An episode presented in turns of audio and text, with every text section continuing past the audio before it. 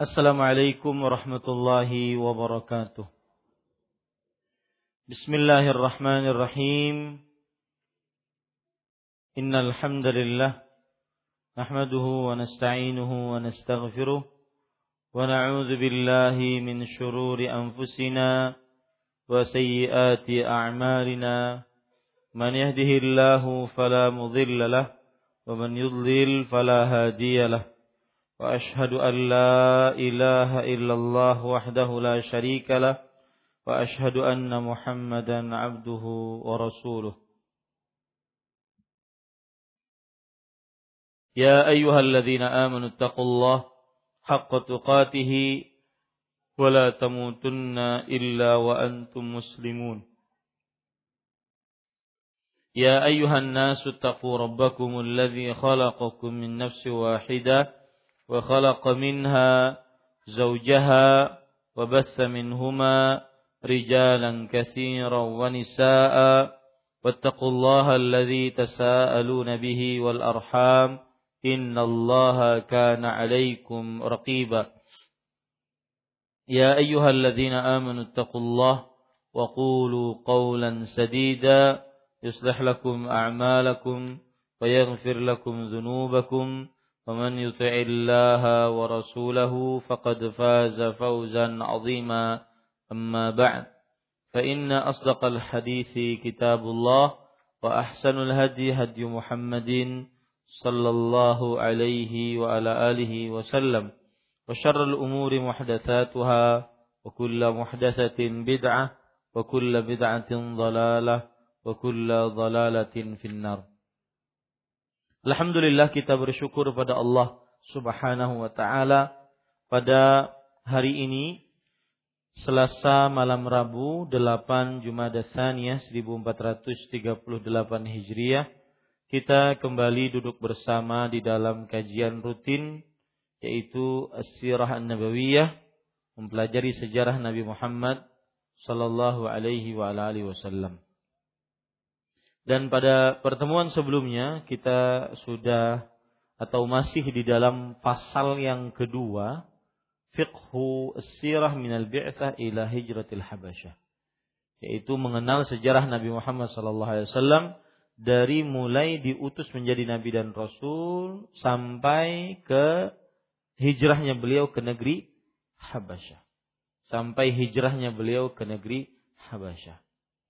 Bapak, Ibu, saudara-saudari, dan kita sudah sampai kepada pembahasan ke-6 yaitu sikap sikap orang-orang Quraisy menghadapi dakwah terang-terangannya Rasulullah Shallallahu Alaihi Wasallam. Kita sudah sebutkan dua sikap. Sikap yang pertama apa? Menghina, mengolok-ngolok, mencela dengan lisan. Dan sikap yang kedua yaitu apa? Melawan dengan fisik, menyakiti dengan fisik.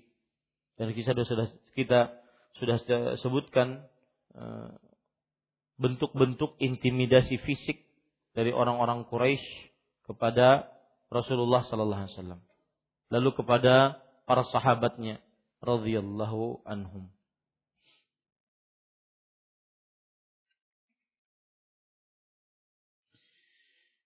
Para ikhwan yang dirahmati oleh Allah Subhanahu wa taala, sekarang kita ambil pelajaran-pelajaran tentang Nabi Muhammad sallallahu alaihi wasallam dan para sahabatnya diintimidasi fisik oleh orang-orang kafir Quraisy. Apa kira-kira pelajaran kita bisa ambil dari sejarah tersebut? Maka Para ikhwan yang dirahmati oleh Allah Subhanahu wa taala. Yang pertama adalah sebuah nikmat Allah seorang beribadah kepada Allah dengan tenang, dengan nyaman. Menegakkan syiar-syiar Islam dengan aman. Ini nikmat Allah Subhanahu wa taala.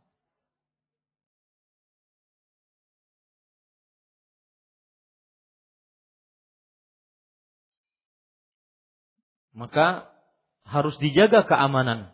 Jangan sampai terjadi tidak aman di sebuah tempat yang kita tinggal. Baik dengan pemberontakan, baik dengan pikiran-pikiran pemberontakan. Ya. Yang kedua,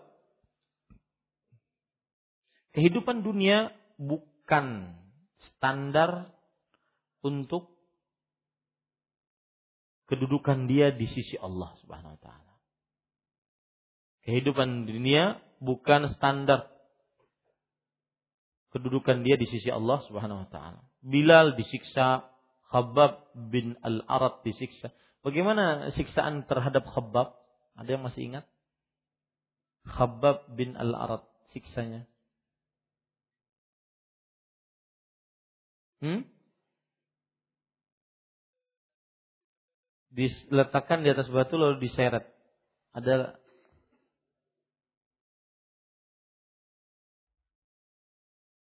Diletakkan besi panas yang sudah jelaskan, jangan ngarang sendiri. Nah.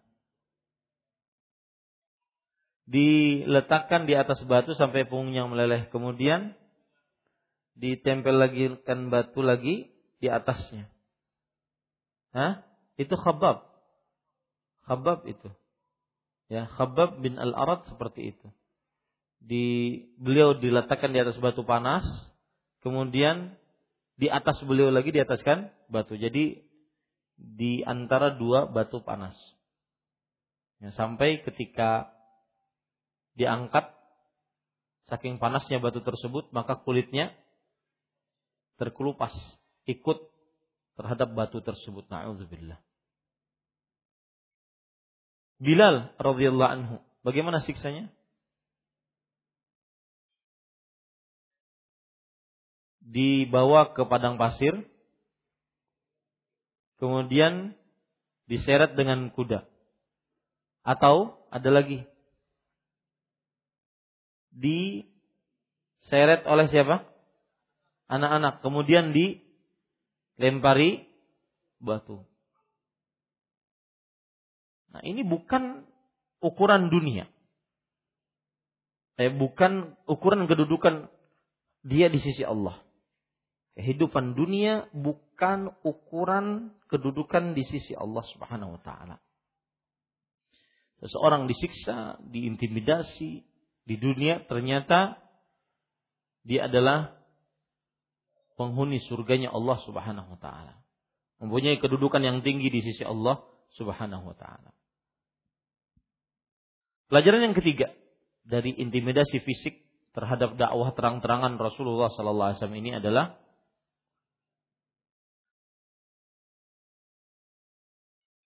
hikmah dari disiksanya Rasulullah sallallahu alaihi wasallam dan para sahabatnya. Hikmah dari disiksanya Rasulullah sallallahu alaihi wasallam dan para sahabatnya.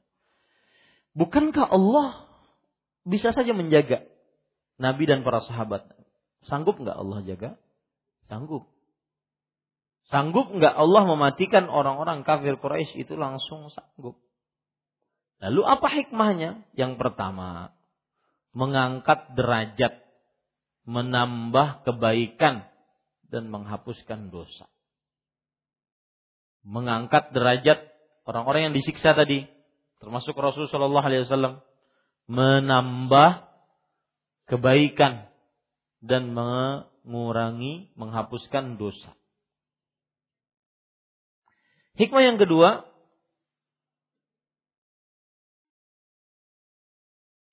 yaitu contoh bagi orang-orang setelah para sahabat.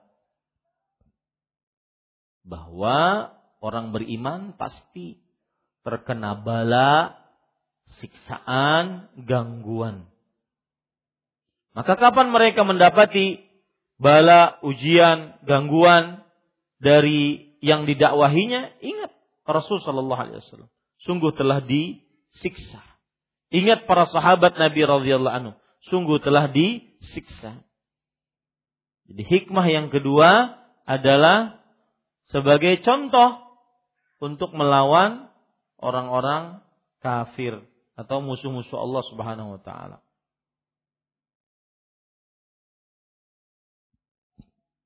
bahwa mereka akan mendapatkan ujian, bala, kesulitan.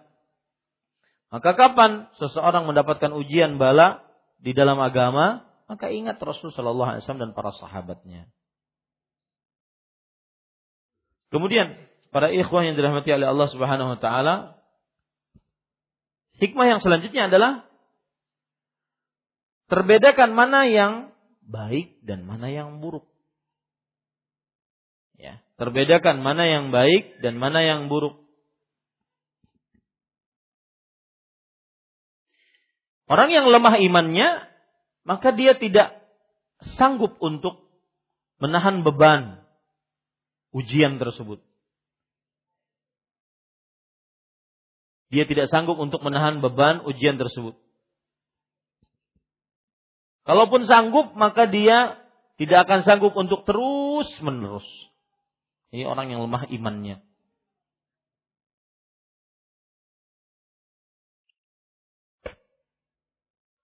Kemudian sebab yang selanjutnya atau hikmah yang selanjutnya pada ikhwan yang dirahmati oleh Allah yaitu hijrahnya eh afwan eh, disiksanya para sahabat Nabi di kota Mekah membuat mereka punya jalan untuk berhijrah ke negeri Habasyah. Jadi subhanallah Allah menakdirkan sedemikian rupa bahwa apabila sahabat Rasulullah SAW disiksa di kota Mekah, itu berarti pembuka jalan. Pembuka jalan untuk berhijrah. Pindah dari kota Mekah ke negeri lain. Itu ke kota, ke kota mana? Habasyah, Ethiopia. Ini pelajaran selanjutnya. Pelajaran selanjutnya para ikhwah yang dirahmati oleh Allah Subhanahu wa taala yaitu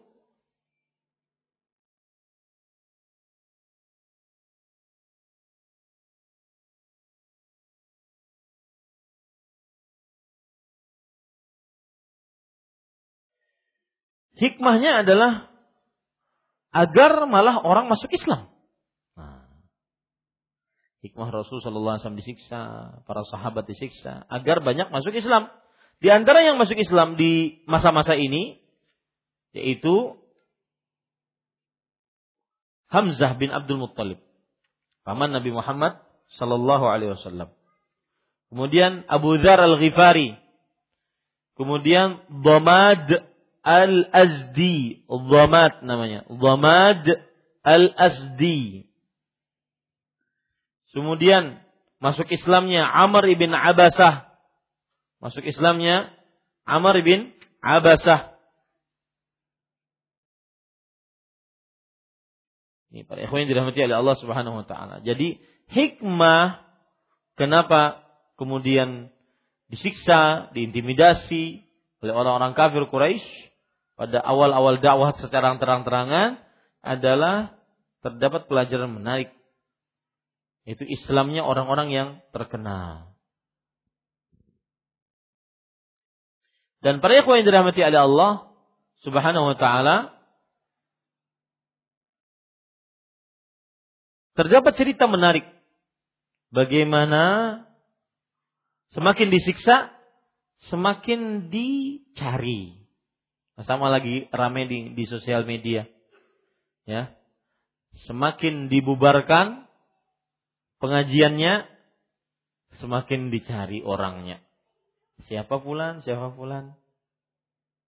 Ya. Bahkan itu kejadian di kota Banjarmasin ini. Semakin ditolak pendakwah ahlu sunnah wal jamaah, maka semakin dia dicari siapa dia, kenapa dia ditolak, keyakinannya apa, seburuk apakah dia, dan semisal. Ternyata yang mencari malah masuk Islam, eh malah masuk ke dalam dakwah salaf ini.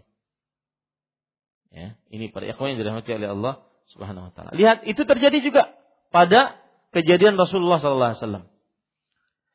Lihat e, disebutkan oleh Ibnu Hajar dalam kitab Al-Isabah fi Tamyizis Sahabah. Beliau bercerita, karena Tufail ibn Amr ad-Dausi. Tufail bin Amr. Tufail ini adalah sahabat terakhir yang yang meninggal di kota Madinah. Sahabat terakhir yang meninggal di kota Madinah. Kalau tidak salah beliau meninggal pada tahun 68 Hijriah. Karena Tufail bin Amr ad-Dausi rajulan syairan syarifan. Beliau adalah seorang laki-laki penyair, ahli syair dan juga kerabat Rasulullah sallallahu alaihi wasallam, syarifan.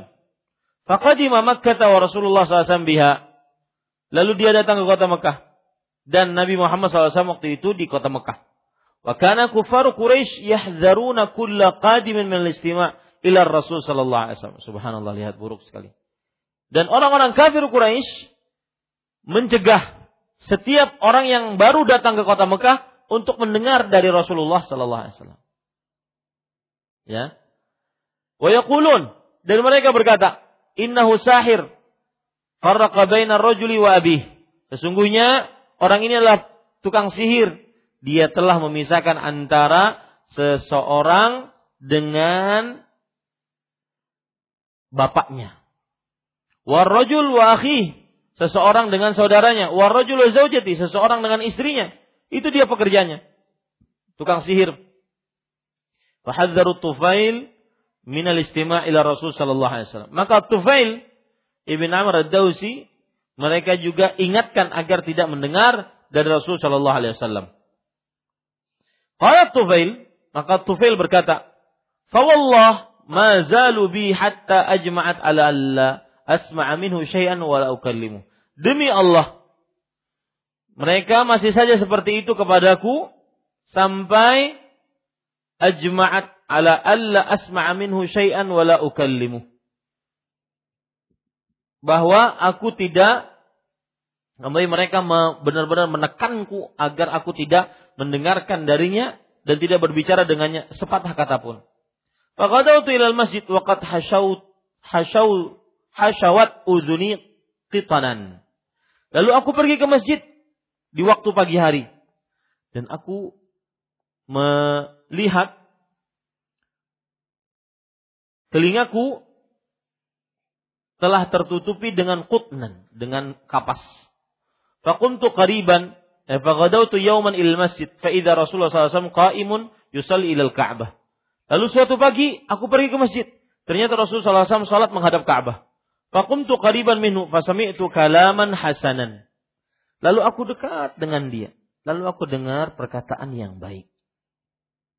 Jadi asalnya datang dengan penutup apa? Telinga, kapas. Fakultu fi nafsi, inni la rajulun labib. Syair, fayama yamna'uni an asma' min hadha rajul ma yaqul.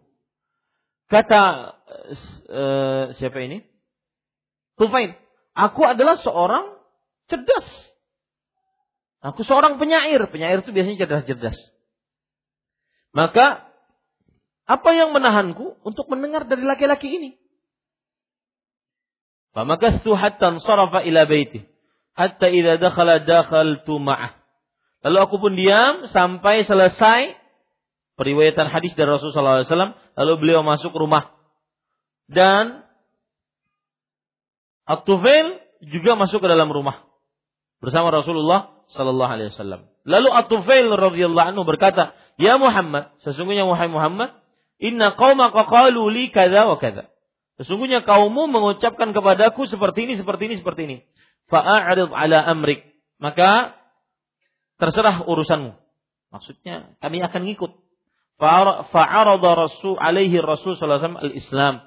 Maka Rasul sallallahu memberikan kepada orang tersebut agar dijelaskan tentang Islam dan dibacakan Al-Qur'an dan akhirnya masuk Islam. Ya, akhirnya masuk masuk Islam.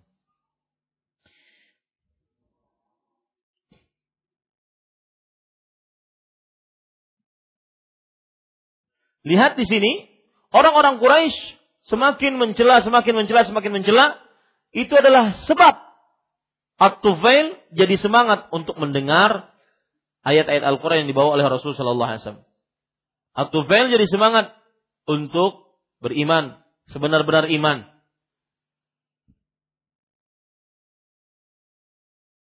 Ini para ikhwan yang dirahmati oleh Allah Subhanahu wa taala.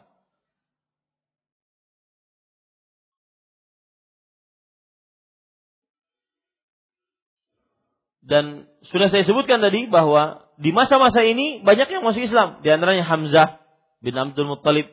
kemudian Umar bin Khattab radhiyallahu anhu.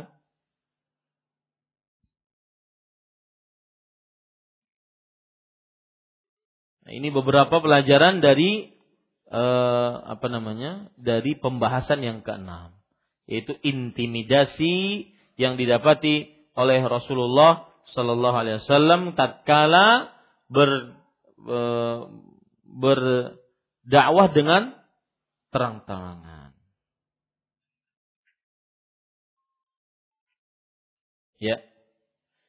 Pembahasan yang ketujuh masih panjang pada ikhwan dirahmati oleh Allah Subhanahu wa taala atau kita lanjut pembahasan ketujuh.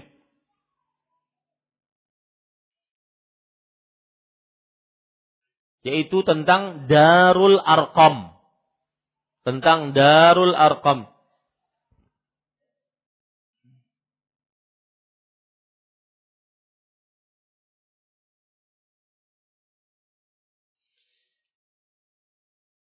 Semakin banyak orang yang masuk dalam agama Islam, maka harus pada saat itu ada sebuah tempat yang mereka berkumpul di dalamnya bersama Rasul Shallallahu Alaihi Wasallam mengajari mereka urusan-urusan agama mereka.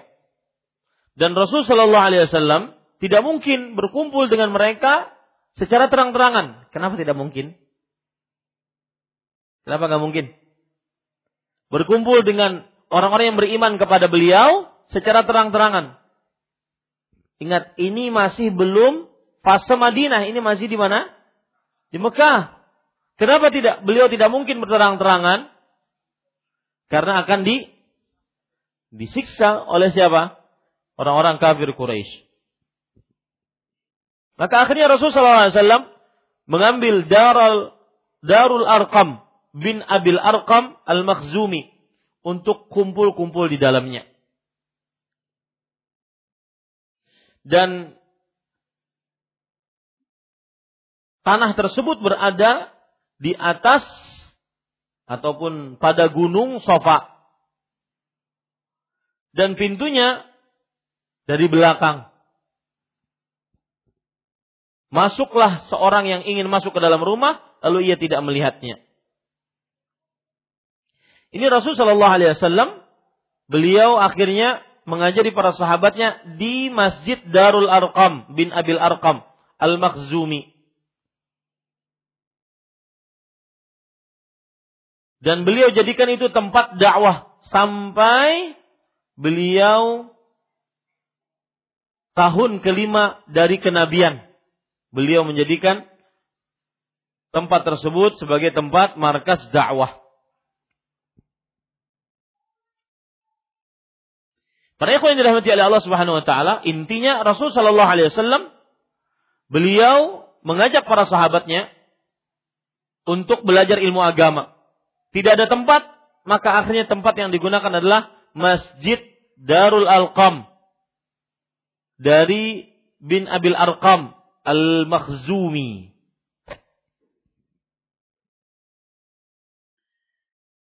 Akhirnya para Rasulullah SAW mengajari para sahabatnya di situ Darul Alqam. Nah, pelajaran yang kita bisa ambil dari hadis ini pentingnya sholat berjamaah di masjid. Karena beliau mengajari para sahabatnya di masjid.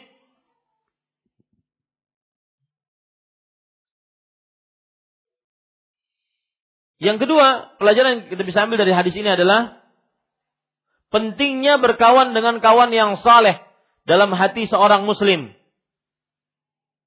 Pentingnya berkawan dengan kawan yang saleh dalam kehidupan seorang muslim. Karena teman yang soleh tersebut akan mengingatkannya jika dia lupa, mengajarkannya jika dia bodoh, memberikan peringatan jika dia terlalaikan, dan semisalnya. Kemudian pada ikhwan yang dirahmati oleh Allah Subhanahu wa taala,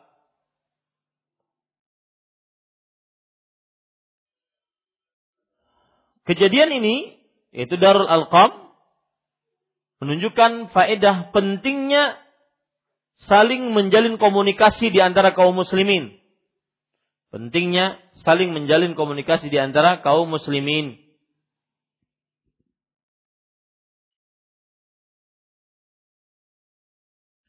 Kemudian yang keempat, pentingnya pendidikan dan juga perjanjian yang terus-menerus di dalam rangka perbaikan dan pemberian pahala.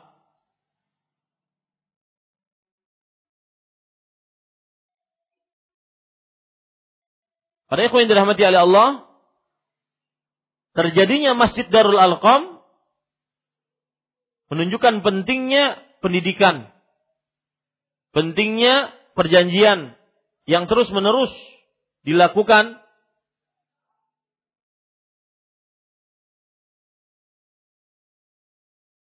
Maka para ikhwan yang dirahmati oleh Allah, kita wajib untuk melakukan perbaikan, wajib untuk melakukan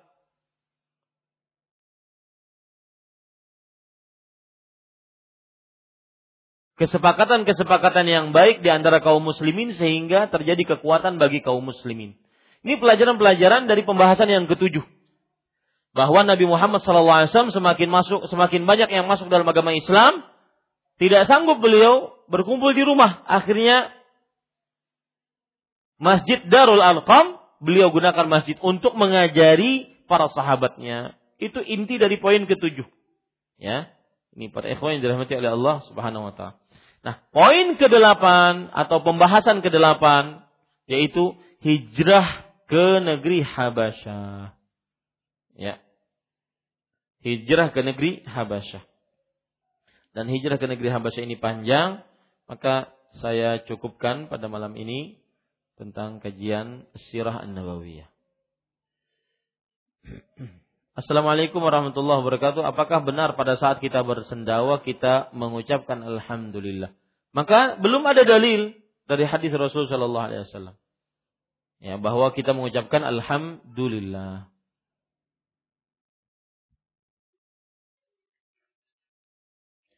apa sumpah di atas Al-Quran itu memang ada dalam Islam? Maka jawabannya belum ada sumpah di atas Al-Quran. Yang ada adalah sumpah dengan mengucapkan nama Allah Subhanahu wa taala atau dengan bersumpah dengan sifat Allah. Maka ini diperbolehkan. Bagaimana cara menghadapi orang yang keras hati? Misalnya kita sudah berusaha baik, meminta maaf, lemah lembut, tetapi tetap dihina, dicaci maki dan dimusuhi. Mau dilawan takut dosa, enggak dilawan sakit hati. Bagaimana solusinya? Maka jawabannya para ikhwan yang dirahmati oleh Allah, teruslah berbuat baik dengan ikhlas kepada orang yang sudah kita perbaiki tersebut. Terus berbuat baik dan doakan agar mereka atau agar orang ini yang keras hati itu menerima pemaafan kita, menerima kebenaran, menerima nasihat dan semisalnya. Dan tidak rugi Orang yang tetap berbuat baik kepada orang yang mendendam pada dirinya tidak rugi. Karena dia tetap akan dapatkan pahalanya. Wallahu alam. Saya memasang TV kabel. Beberapa bulan yang lalu saya minta untuk dilepas. Sudah dilepas namun dipasang kembali oleh operatornya. Tapi saya tidak pernah ditagih lagi. Apa hukumnya saya menikmati TV kabel tersebut? Maka jawabannya ini menipu. Ya, menipu, maka dia harus bayar. Rasulullah SAW bersabda, "Man ghasya falaysa minni." Kita tidak membah, tadi membahas bersin, tapi kalau kentut apa yang diucapkan? Dan apa yang diucapkan yang mendengar kentut? Belum ada. Belum ada dalilnya. Ya. Dan jangan pertanyakan itu nanti kalau ada ustadz datang ke sini. Assalamualaikum warahmatullahi wabarakatuh. Waalaikumsalam warahmatullahi wabarakatuh. fiik. Bolehkah minta maaf setelah kita mendorong atau menahannya? Minta maaf setelah selesai kita sholat. Karena tempat orang tersing takut orang tersinggung. Bolehkah kita minta maaf setelah kita mendorong Oh, masalah sutrah ini. Ya, minta maaf setelah selesai uh, kita sholat karena takut orang tersinggung. Maka jawabannya para yang dirahmati oleh Allah, kalau seandainya kita meminta maaf tersebut untuk menjelaskan kepadanya bahwa tadi saya menahan antum karena dilarang untuk lewat di depan orang yang sholat, maka itu tujuan yang baik. Tapi kalau minta maaf kita merasa melakukan seperti itu adalah sebuah kesalahan, maka itu keliru. Karena itu sunnah Rasul Sallallahu Alaihi Wasallam. Barakallahu wa fiik barakallah. Apa yang menyebabkan Uwais bin Al-Qarni terkenal di kalangan penduduk langit? Amalan apa yang dikerjakan oleh Uwais Al-Qarni ini sudah saya jawab. Ya. Pertanyaannya juga hampir sama. Yang menyebabkannya adalah bakti orang tua. Bakti orang tua. Wallahu alam. Apakah ada kaitan kitab salam dengan adab bersin dan menguap? Maka jawabannya para ikhwan yang dirahmati oleh Allah, tidak ada kaitannya antara salam, mengucapkan salam dengan bersin. Minta izin masuk rumah dengan bersin dan menguap. Kenapa disebutkan lalu di dalam kitab salam? Maka jawabannya karena dia semuanya berkaitan dengan mulut. Bersin berkaitan dengan mulut, menguap berkaitan dengan mulut, sendawa berkaitan dengan mulut. Begitu juga salam berkaitan dengan mulut. Itu jawabannya. Wallahu a'lam. Nah, ada yang langsung? Silahkan.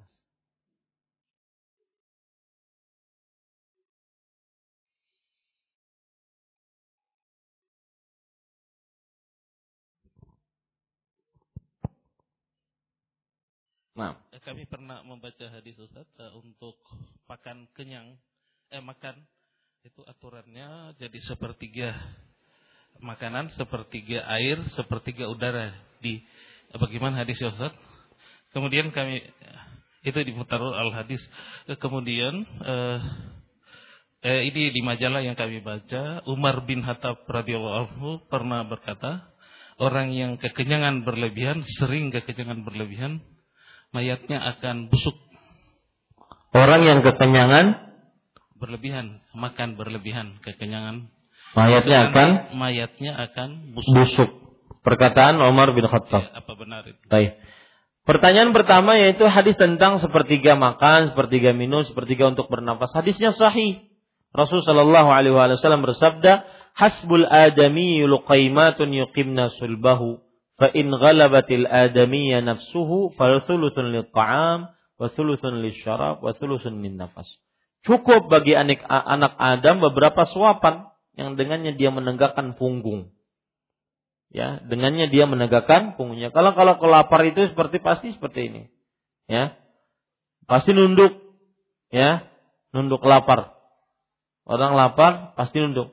Ya orang yang biasa begini pasti kekenyangan nah ini para ikhwan yang dirahmati oleh Allah subhanahu wa taala. Makanya biasa-biasa saja. Dan ditahan biasa-biasa saja.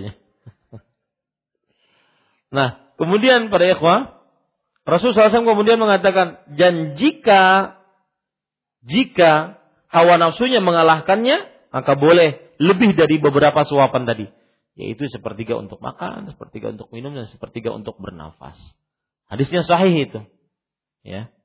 Dan maksud daripada sepertiga untuk makan, sepertiga untuk minum, sepertiga untuk bernafas, maksudnya adalah se seseorang jangan terlalu membahayakan perutnya. Ya, harus ada luang ruang untuk makan, ruang untuk minum, dan ruang untuk bernafas. Jangan tiga-tiga, tiga pertiganya digunakan untuk makan. Ya, susah untuk bernafasnya. Ya, mau minum pun sedikit. Kenapa minum sedikit? Ah, kekenyangan. Kemudian yang kedua yaitu bahwa apa apakah bagaimana menanggapi perkataan Umar bin Khattab radhiyallahu anhu yang mengatakan bahwa orang yang banyak kenyangnya di dunia, maka mayatnya akan busuk. Maka jawabannya saya belum dapati perkataan tersebut, mungkin bisa nanti saya cari. Yang kedua, kalau memang benar perkataan tersebut dari berkasar dari Umar bin Khattab radhiyallahu anhu, maka kita mengatakan itu kabar gaib. Kabar gaib tentunya Umar bin Khattab tidak akan pernah berdusta. Tentunya beliau mendapatkan dari Rasul Shallallahu Alaihi Wasallam. Maka hukumnya hukum marfu'. Itu hukumnya seperti hadis yang tersambung, terangkat kepada Rasul Shallallahu Alaihi Wasallam. Tetapi apakah di situ celaan terhadap ter kenyang? Kalau celaan terhadap kenyang tidak, tetapi celaan terhadap terlalu kenyang. Demikian. Wallahu alam. Nah, yang lain silakan Mas.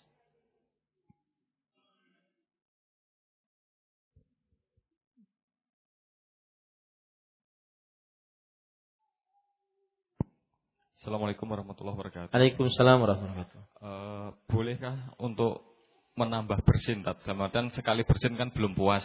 Akhirnya terus melihat ke udara atau memasukkan sesuatu ke hidung untuk merangsang biar bersin lagi dan biar puas. Terima kasih. Assalamualaikum warahmatullahi wabarakatuh. Kalau bersin yang kedua tidak puas.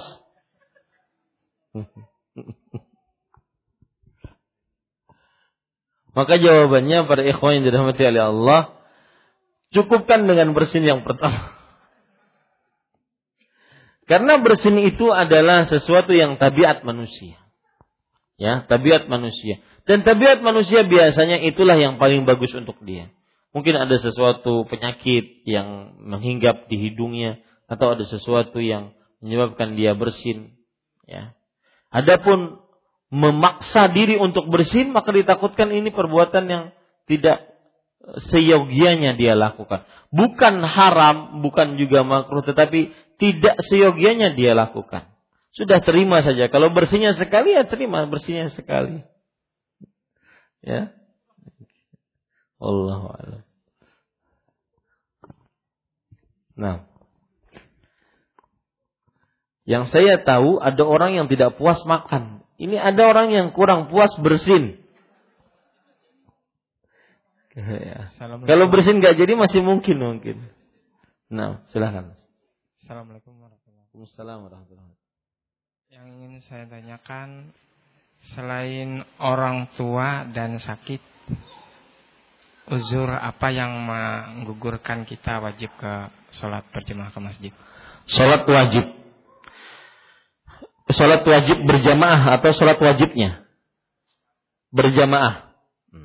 Kalau yang ditanya, apa yang menggugurkan bagi laki-laki sholat wajib berjamaah di masjid?